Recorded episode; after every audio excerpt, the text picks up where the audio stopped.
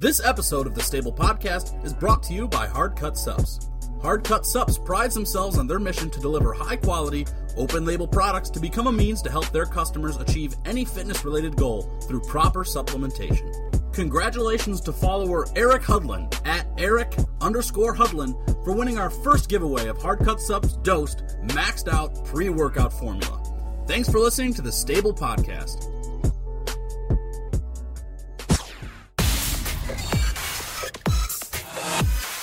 On this week's Stable Podcast, both Jarritt and I will go over a full rundown of Western Michigan University's 2017 football schedule and talk about where we think the Broncos will end up in the Mid American Conference. Also, we'll talk Detroit Lions quarterback Matthew Stafford signing the richest contract in NFL history and what we think about the recent development. In addition, we'll talk about our personal drafts in fantasy football and answer a few of your personal questions from the Fantasy Focus account. So sit back, pour yourself a tall glass of Kool Aid, and let's get started.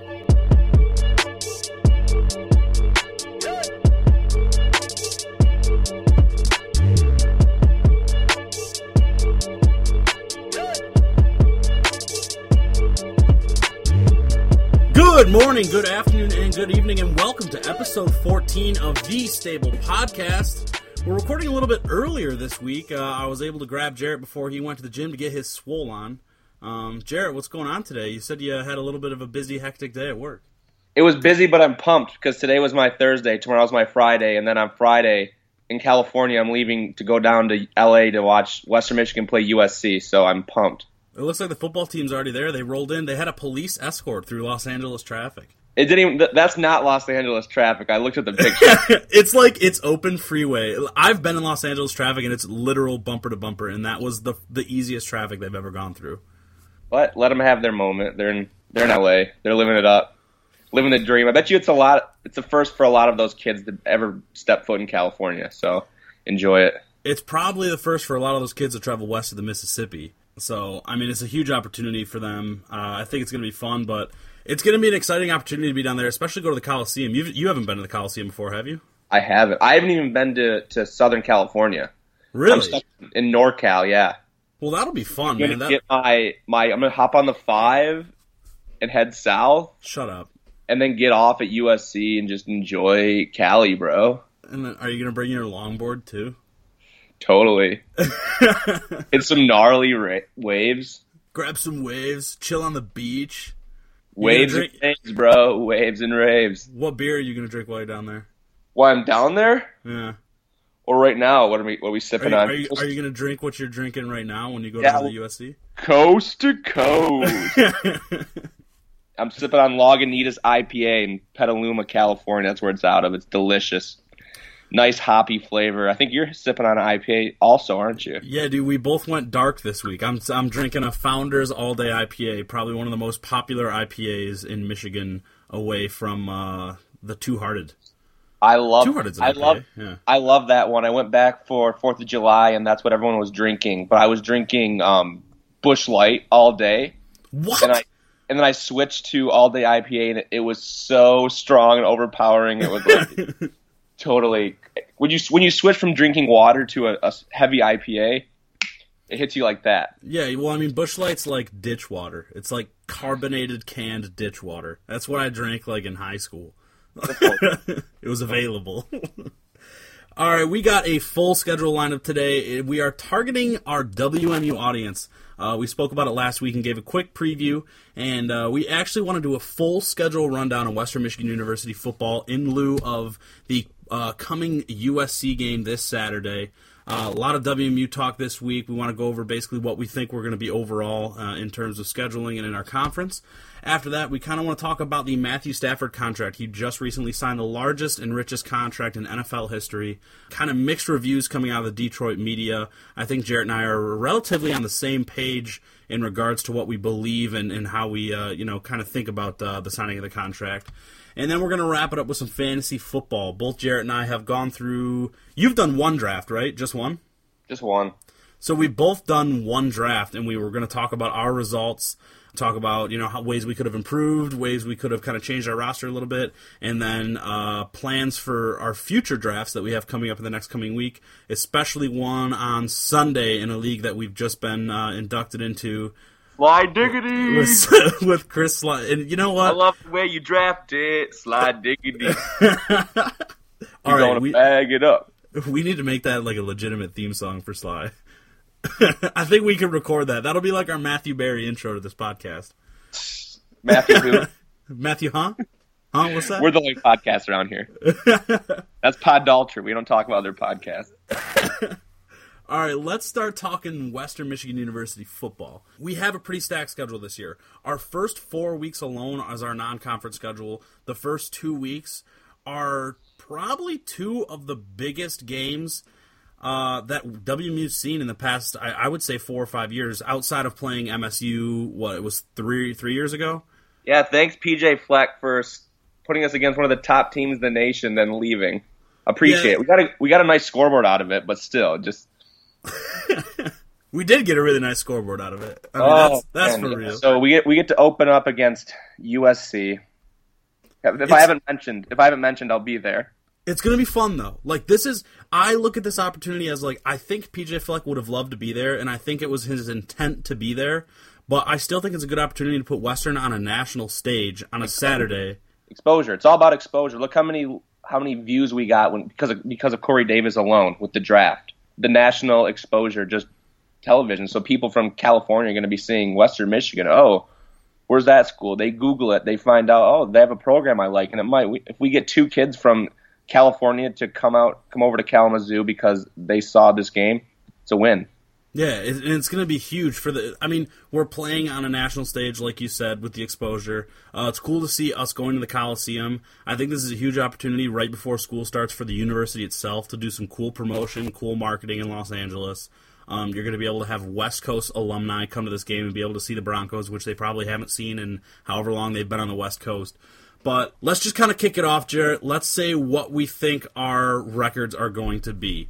Um, if you want, we can flip a coin to who goes first. Oh, it's heads. Uh, Jarritt's going first. All right, don't laugh, but I, I think we're gonna go twelve and one, with a Holy. chance to, with a chance to play in a, a New Year's bowl game again. Holy And- shit, dude! And listen, if we can hang with USC, which I honestly think we can, and USC has a really good season, if they finish undefeated, that that boosts our strength of schedule immensely. But I think the only loss is going to be USC, honestly. I think that's a lot for me. That's that's a ton for me to take in because I have at best, I have at best with a win in East Lansing, ten and two. But we did it last year. What's that? We we went undefeated last year. Why can't we do it again? Besides that first game, so you lose that first game to USC. Stay I healthy. hope I hope you're being. so- I hope there's a hint of sarcasm in the "Why can't we do it again?" to the unde- undefeated season. No, that's not at all. What? Tell me why. We have our returning defense. We have a strong running game. It's a totally new program, Jarritt. It's not. It's the same kids. It's just a new coaching staff. No, Which- it's not. It's not the same kids. We we even talked about it last week to where the Besides- defense has a similar look, but our offense is completely different outside of what our center and tackles But I, I think, backfield. I trust me. I think once the season gets started, you'll see how much talent we have returning. All right, I have them at best going ten and two. Um, that's with the win in East Lansing. Without the win in East Lansing, I have them at nine and three. But at worst, uh, I do have them at a seven and five. My realistic gut wants to say eight and four. They're going to go six and two in the Mid American Conference. Six and two. Yeah, I think I think we're gonna see a loss to Toledo at the at the end of the year. Um, it's gonna be the day after Thanksgiving on Friday, November twenty fourth. I do think the Toledo Rockets are going to be a hot team this year, especially with Logan Woodside under center. And I would say it's going to be a toss up between Eastern Michigan and Northern Illinois as to we're going to lose one of them um, in the MAC. I think especially since we have a later bye, they're going against Ball State, Buffalo, Akron um, which is kind of a gauntlet, especially for a team that's not used to playing consistently. I mean, we're having players that were like getting reps in last year that are now going to be starting. Um, that's putting a lot on their back, and I know there, there's a lot of sophomores and juniors and some seniors in that mix. But I think it's going to be a little difficult to where we might drop the ball on that EMU. I mean, they went seven and six last year, um, four and four in the MAC, and Eastern's not a joke of a program as much as we think anymore. They're No, kind of building and. Uh, I do agree. I do agree. If, if we're going to lose any conference games, it's going to be at the end. Um, one issue I have with MAC scheduling is how they keep scheduling these stupid Wednesday games. I know it's it's for exposure and action, blah blah blah. But we both were the last two years we attended school and we were college students and we saw how the crowd turnout for those games was terrible. Luckily, we have four of our hardest conference games in the last five games, with three of them on the road. So hopefully, since they're on the road, the fan turnout's not as as good, creating there's not as much of a home field advantage for those teams. I do think it helps us being playing Toledo the last game the day after Thanksgiving because as we saw, it's going to be the weather's probably going to be miserable. Outside games, that works in our advantage because we're a running team, and I don't think people are going to show up. Honestly, to Toledo. Yeah, because look, well, look how we, we hosted the games after Thanksgiving, and no one showed up. I, I'll contest that. Last year, I mean, I, I went to Western for three years, and I saw three Thanksgiving games. Last year was the single exception. That stadium was jam packed, and that's we, only because an undefeated season was exactly, looming. Exactly. So you never know. The, so, Mac, Mac is crazy. You, we don't know how Central Michigan's going to be without Cooper Rush. We don't know how Northern Illinois is going to be this year. We don't know how good Toledo is going to be after losing Kareem Hunt and um, was the tight end Mike? Is it Michael Roberts? Right, the Lions draft. Yeah, from Toledo. Yeah, he had a, so many touchdown receptions last year, so we just don't know what to expect. Eastern is that's a big thing. Eastern is a program on the rise. I agree with that. So we'll see.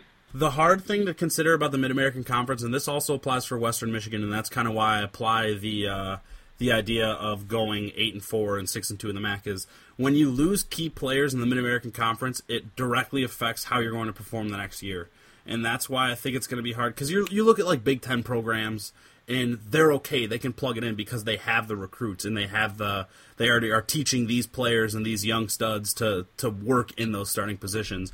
But the MAC's kind of shaky with something like that, and that's why I kind of I'm not nervous with Western because it did kind of like settle my my hesitation last week when we talked about the depth chart. Which uh, since then, Western Michigan has released their official depth chart, and Jarritt, you were like spot on. Just in the back end. So, what do you think is going to go on week two against the Spartans? I think, especially with MSU coming off like I, you're and you're a, you're a Green fan, you're a Spartan dog, you're an MSU guy. Um, so talk about what you think is going to go on in week two, especially since you think we're going to come out with a win against MSU. Do you not have faith that this team is going to have any, show any improvement from last season? MSU.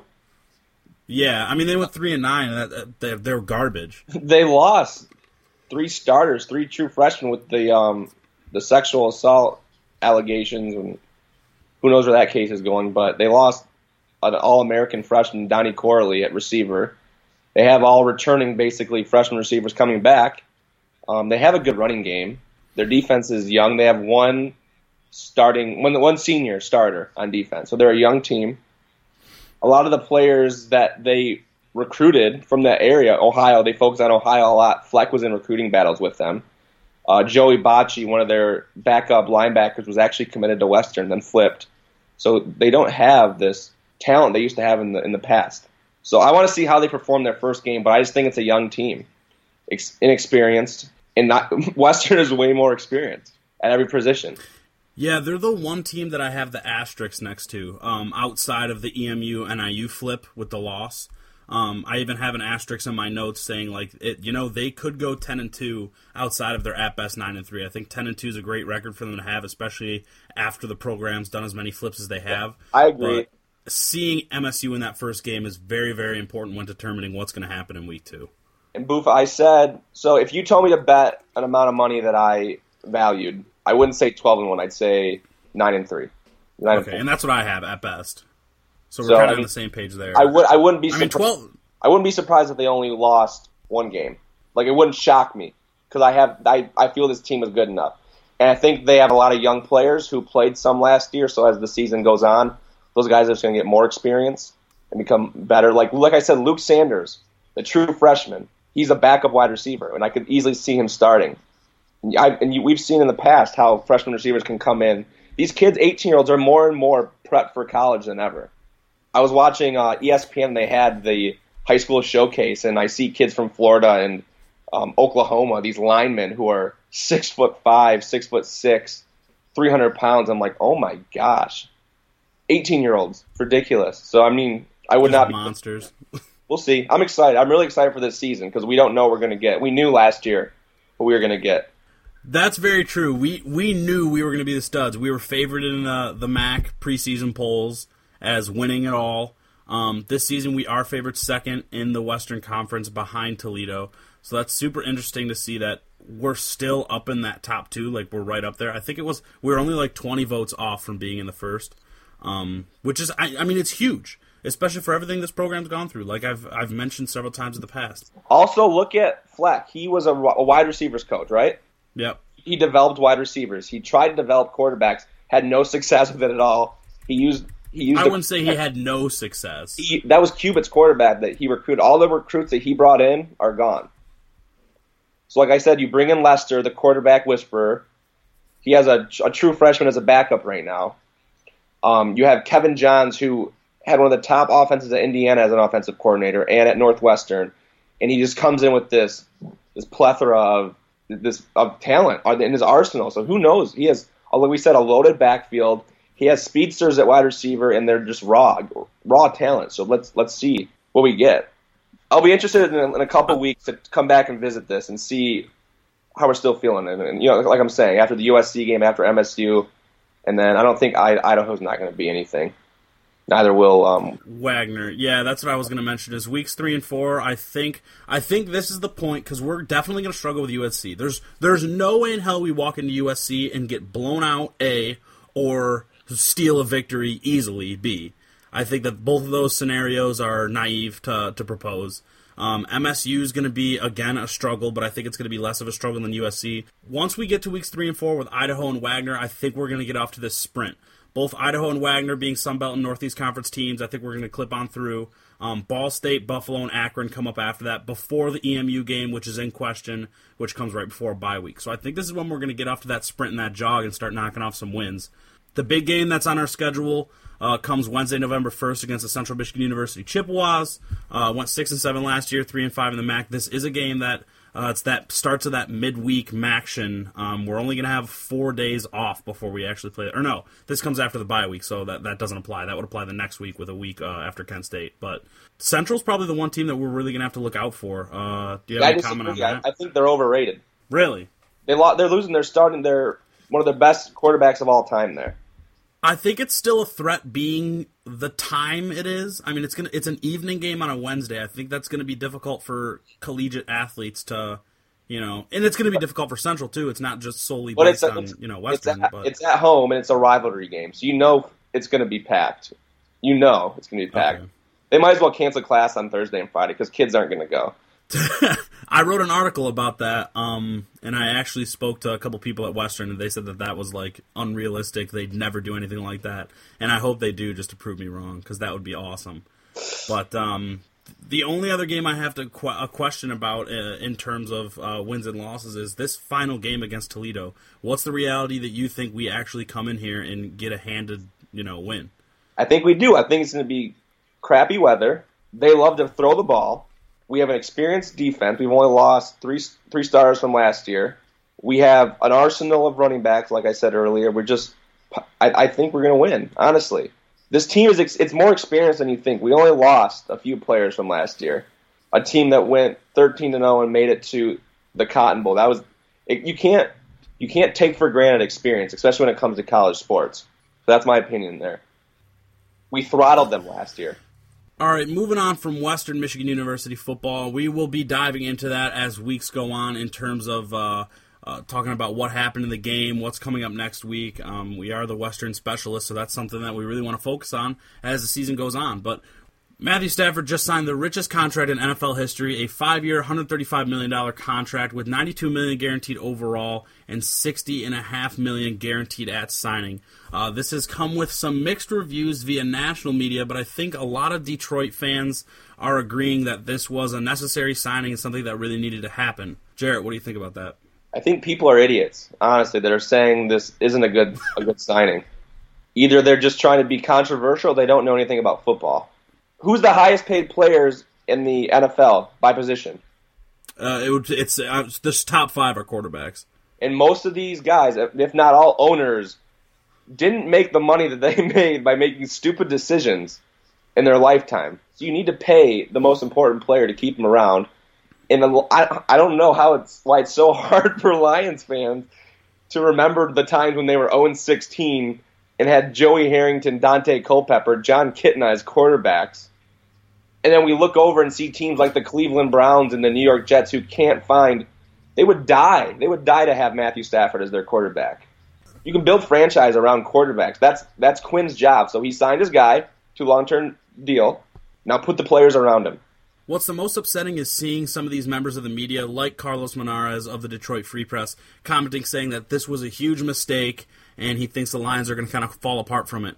I think there's there's a, there's a false entitlement with either members of the media or Lions fans thinking that this is like this is a bad. move. I mean, you go back looking at Detroit Lions quarterbacks through the years. I'll start with just like the Barry Sanders era with uh, Scott Mitchell, Eric Hipple, Eric Kramer, and then you're moving into our era where it was Joey Harrington, Jeff Garcia, Jon Kitna. Uh, every single quarterback we've ever had was like a two or three year stint of up and down and up and down. And then we signed Matthew Stafford, and we've seen consistency. He's the the single quarterback we've had in the past 20 years in this franchise that has been consistent in his starts, in his wins, his losses, his passing yardage, completion percentage, so on and so forth. I so watched we're finally it. seeing some consistency in the organization, exactly. and people are we're, we're, upset about it. I watched Dan Orlovsky run out of the back of the end zone for a safety, and I will never take for granted a quarterback after seeing that. Like, come on. Those those that was disgusting. And Jared Allen was like just pumping his fist oh. as he oh. did it. and we talked about those reporters earlier that we said you and I said that's clickbait. It's just it's idiotic. That doesn't make any sense. Right. Anyone that has any common knowledge about sports is going to look at this signing and say, "Yeah, they did the right thing." And I saw a stat online that said Brees, Ryan, and Rodgers all have losing records against winning teams, who, in my opinion, have significant teams around them. I have yet to check that statistic of the he's like 1 in 40 or 1 in 50 against teams that finish 500.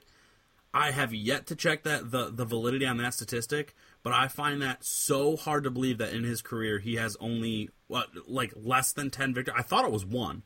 Like five only a handful of victories against five, 5 and 46 against teams that finish 500 and above. Against winning teams, yeah. I think it's above 500. there's no way. It's got to be. There's no way. And if that is true, I'd like to see like an actual layout of those stats because it, I find it so hard to believe that he's lost every single game against teams that finished 500. And when those took place, because if he's losing in the beginning of the season, or if he's losing at the end of the season, is when it really matters. But what makes me angry is when people say that he hasn't won a playoff game. The Lions aren't winning because of Stafford. The Lions haven't had a hundred yard rusher in over three years. Uh, last year they had the third most drops, and the defense is just has never been good. They were decent two years ago, I think it was, but they just can't get stops. They're injury ridden. It's it's not on the quarterback at that point. You have you can't.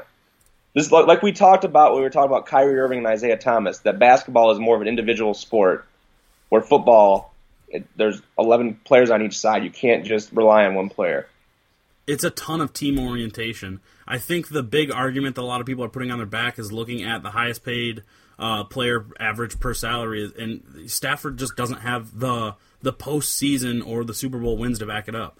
Um, ESPN's been tweeting out this picture like mad about Matthew Stafford as the highest paid player in the NFL right now, has zero playoff wins. Um, looking at Roethlisberger and Manning coming in at nine and ten, they have uh, four Super Bowl rings combined, and then Tom Brady making only fifteen million dollars a year has five rings. Um, look who they have I think when you're them. talking about how much it's a look who they have around them, but it's also look at how every single year these contracts are going up. Looking at the top five uh, highest contracts in the league, I mean it's all quarterbacks. One of which is on a franchise tag. Two of which have been signed in the past two years, Carr and Luck. So I mean, this is going to change every single year. A good point that Mike Valenti made on 97 won the ticket the other day when this broke is saying that in two years, when Matthew Stafford is no longer the highest paid quarterback, who's going to care about this? No Nobody will care. I mean, we his the way his contract is structured is that he's getting a ton of money. He only has a million dollars in base salary this year, but he's getting a ton of signing bonus, and for the next two years, he's going to make a ton of money, and then after that, it's going to plateau off to where we're going to be able to work with it. And he has twins. He needs, I mean, it's a million extra money. I know I I get that rhetoric. I know he needs twins, but uh, the reason I disagree with that is because he doesn't need 150 million dollars to raise twins because people do it on a lot less. Babies crap a lot. But yes, babies. He said he's going to buy diapers with his money in the press conference, and that's admirable. but I think this is a good signing. Rob Parker on Colin Cowherd's show, The Herd of FS1, um, made a an absolutely ridiculous statement saying that Colin Kaepernick deserves this money and deserves this position more than Matthew Stafford. And I highly implore and encourage all of those listening to this podcast to ignore and just get rid of that. Get out of get that out of your life and don't listen to that that sickening rhetoric because it's it's it's bullying a political agenda. And although I stand with the Colin Kaepernick ideals and I stand with the kneeling in the NFL, that was trying to put a political statement in a uh, a spot that it didn't need to be inserted. Stop, yeah, can we stop talking exist. about Colin Kaepernick?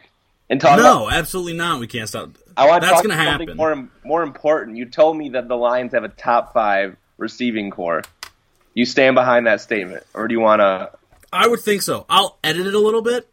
I'll edit it in saying that I'll expand it to a top ten. Okay, thank you. Because I, I said I will name seven or eight right now that are better. Right now. Yeah, I'll keep it in the top ten, but I think top five was more like emotion to where okay. I was like, yeah, they're top five. Because but looking at it, it's like this. we have Green Bay Pack uh, is is it better than Green Bay Packers receiving core? Yeah. No. Jordy Nelson is yeah. Randall yes. Cobb. Okay, so the you're saying the Packers is better than the Lions. The pack? No, I'm saying the Lions receiving oh, core is better than the Packers. Okay, what about the Falcons with Mohamed Sanu and Julio Jones? I think it's hard to say yes because Julio Jones is probably the best wide receiver in the NFL behind uh, Antonio Brown. So I'll say no, but Mohamed Sanu is incomparable to any receiver on the Lions. Oh my gosh. Okay, New York Giants. Starting, starting receivers. Starting receivers. Odell Beckham Jr., Sterling Shepard, Brandon Marshall. No, the Giants have the best receiving core in the league. Bucks, DeSean Jackson and Mike Evans. No, they, they're like they're right up there with the Giants. So you're saying they're better than the Lions? Yeah, the, the Bucks okay. are better than the Lions. Oakland Raiders, Amari Cooper, Michael Crabtree. I'm gonna say they're probably right on par. They're right next to one another. Amari Cooper's a solid wide receiver, but he hasn't shown up in what we in the at the capacity of which he should have showed up thus far. Would you trade him straight up for Marvin Jones? Oh yeah. Okay. Would you trade him straight up for um, Golden Tate? I don't think so. I think Golden uh, Tate's too valuable in this offense. You're lying. You're lying to the listeners right now. No, no. That, I want. Bronco. I love Amari Cooper, but Demaryius Thomas, Emmanuel Sanders. Emmanuel Sanders is poo poo.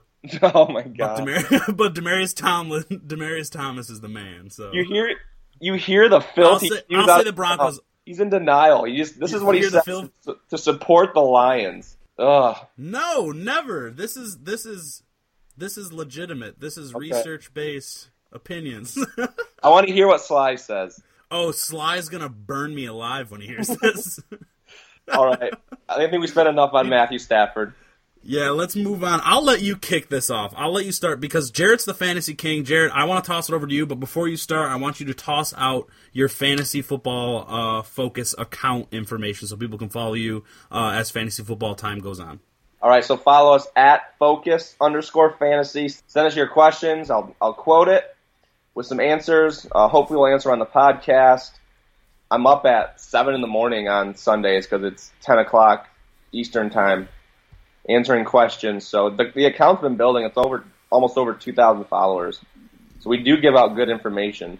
We do win our leagues from time to time, or right up there. So kick it off and tell me uh, how your first draft went. I know we both conducted drafts in the past week. Um, we were kind of texting back and forth as I was going through my draft, but uh, give me your starting lineup first. Let's talk about starting lineups, and then afterwards we can kind of go into the bench as to where we got in deeper rounds. So I had the fifth overall pick. We had to watch some golf Open Championship. We were each assigned a, a golfer, and by the way he placed in his golf in the I don't, I don't remember which one. I think it was the British Open. Whatever they they placed, that's how we decided our order. So I I got fifth, and I realized that I wanted to get a good running back, but there was no running backs I was willing to spend a fifth a fifth overall pick on. LeSean McCoy, no thank you. So I went OBJ. I, ho- I hope he's going to be healthy. Then I got Brandin Cooks, Terrelle Pryor. Um, I picked up Kareem Hunt as my starting r- running back. I got Bilal Powell. Uh, Matt Ryan is my starting quarterback. Jordan Reed is my tight end, and then Jarvis Landry is my flex. So I went wide receiver heavy because I I just couldn't reach for a for a running back. I'll be real when I say the the fantasy draft this year for running backs alone. If you don't get a running back in the first five picks, prepare to take a gamble on anybody you pick because it's so rookie heavy with the Christian McCaffrey, Leonard Fournette, Joe Mixon, and we're seeing them in starting roles and with no Ezekiel Elliott in the mix and having to rely on that Darren McFadden. Um, I mean, it was it was so hard to pick a running back, and I kind of did the same thing. Uh, I had the second overall pick in a league to where our draft order was determined by uh, the NCAA March Madness. So I had second overall pick, and Le'Veon Bell was still on the board. And to be honest, I've never trusted Le'Veon Bell um, because of suspensions and injuries. So I took Antonio Brown. You can't trust him at all. And that's where I'm at too. I got a lot of flack for taking Antonio Brown, but um, I went heavy, heavy, heavy on wide receivers. I mean, I'm looking at my starting running backs right now are Melvin Gordon and Darren McFadden. I did pick up Leonard Fournette before Darren, McFadden, Darren McFadden but uh, I'm going to start McFadden first. Uh, so I have Antonio Brown and Brandin Cooks in my wide receivers. I do have Travis Kelce. My flex is T.Y. Hilton. So, I mean, I'm pretty stacked in wide receivers, um, but my running backs are kind of crap. This is only a six man league, so consider that. Um, I'm going to be playing waivers like mad and playing my bench like crazy. I mean, I'm looking at Marshawn Lynch, Mark Ingram, Eddie Lacy on my bench for wide receivers, including Leonard Fournette. Um, so, Running. I mean, I'm stacked and I'm loaded, but it's hard. But what's good is like Doug Martin suspended for the first three games. So you have Jacquizz Rodgers that could possibly just stay in the starting role. So I got him. He's on my bench. Um, Darren McFadden, like you said, he's going to be the starter for the first six games if he can stay healthy. And who knows what injuries could develop in other players you could pick up. So I was more willing to pick guys like Darren McFadden and ja- Jacquizz Rodgers late versus picking Joe Mixon or um, Leonard Fournette, P- rookies. You don't even know how they're going to perform. And the reason I, I feel comfortable with Kareem Hunt is just because with Andy Reid and the Chiefs offense, they run the ball a lot, and then with uh, Ware going down, that leaves a clear open path for him with all the touches. So the volume's going to be there. I think Kareem Hunt is a solid pick, especially for. Uh, I mean, he was considered one of the higher priority running backs in the draft. I mean, we saw him a ton being in Mid American Conference football. I think he's going to be solid with that Chiefs offense, and I actually tried to pick him up, um, and I missed out on him by I think it was like two picks. So I think you have a solid roster. Um, do we want to talk questions first, or? Yeah, I have a question for you. Did you get Corey Davis? No, I missed out on him. The one dude in my league who took him knows nothing about football. Um, I believe it's who it t- who took him, but he just took him because he knew it was good. He took him in like the fourth, fifth round. Oh, yeah, too early. And he was gone. I, right, I had we... eyes on him. I want him. I'm going to get him in one of these two leagues. Yeah, we can do questions. So Gwen, our former producer for the Western Herald podcast, said, "What's my top priority when it comes to drafting?" It's just a standard league. Do I go top quarterback first or stack up on wide receivers and stuff? We just talked about this. Stack up on wide receivers. Say, Pardon? Did she say quarterback? Yeah. Do I go top quarterback? Gwen, girl, what is you doing? She's gonna have to clear it up because she's listened to us for two years talk about sports and fantasy, and I, I don't know why yeah. go. Yeah. So go ahead and enjoy losing your league if you want to draft the top quarterback. Gwen, I picked. There's so many. You could be in a ten man league. No, if people in your league are picking two quarterbacks in a ten man league, then they're they're they're insecure. There's so drafting. many quarterbacks in this league to go around in a standard league.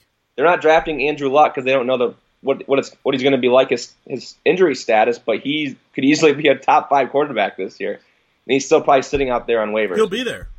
Give it so, till yeah. week four and he'll be there. I picked Marcus Mariota in the, literally the last round. The last, and guess who's still on the board? Derek Carr, Kirk Cousins, Andrew Luck, like the Tyrod Taylor, who's a solid sleeper to pick up off the waivers. Don't worry about quarterbacks. That's your last priority. Wide receivers and running backs are where it's at in fantasy football. Do not worry about the quarterback position. All right. Moving on. CR Burton five one two. He asked us some more questions. He said, "Great, dude." He's not allowed. He's not. He's he's done. He needs to give us the password and login information. Yeah, he might. Well, I don't want his team. He has. He said, uh, "My team." His first pick was Amari Cooper. His second cook. Did he say? Did he say how deep it is? how deep is that league? Yeah, it's only ten teams. Oh my gosh! Oh no no no no no! It's it's a six. I think no. Yeah, it's, it looks like it's a a ten team. I, Oh, I really God, hope okay. not. Oh my god. Uh, uh, yeah. Amari Cooper, uh, Dalvin Cook, Carlos Hyde. He had to write in Tyreek Hill. If you have to write a guy in in the fourth round, you probably shouldn't be picking him. Russell Wilson, Tyler Eifert, if he's ever healthy again. Mark, take my job, Ingram AP. Uh, Jarvis Landry, please trade me. This guy, oh my. Steve R. Burton never asks a question Poo-poo. again. Poo poo. you have a poop. Tyreek Hill. You could have picked. Tyreek Hill would have been available in the tenth round, and you wrote him in in the fourth. Oh my lord, dude! Didn't All right, Walter- CR Burton fifty one. Uh, just delete your league. Start over. See if everybody else will agree to a redraft. poor poor kitty like he, he asked for our advice so we just rip his team oh my god! What else do we got? is melvin gordon going to be a top five running back this year is cr burton's team I hope because I picked them. is cr burton's team going to win the championship no Here's your answer. No.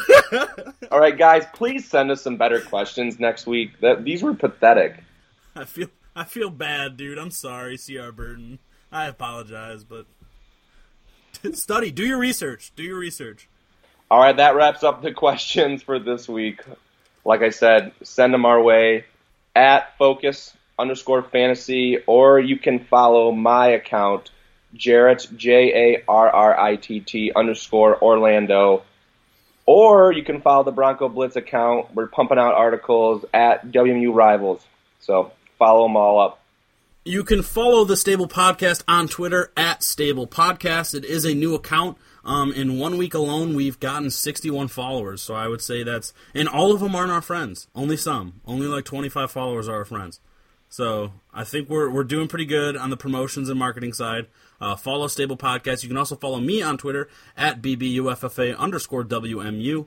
Um, shoot us questions, shoot us concerns, shoot us comments. Uh, let us know what's going on in your life. Uh, we just finished a giveaway for a hard cut subs pre workout, and uh, that I won't announce it right now because it was announced at the beginning of the podcast. I still have yet to record that, but I'll put it in there and uh, we'll give that away and ship that out. But make sure to follow. We'll be doing future giveaways and future partnerships with a few people.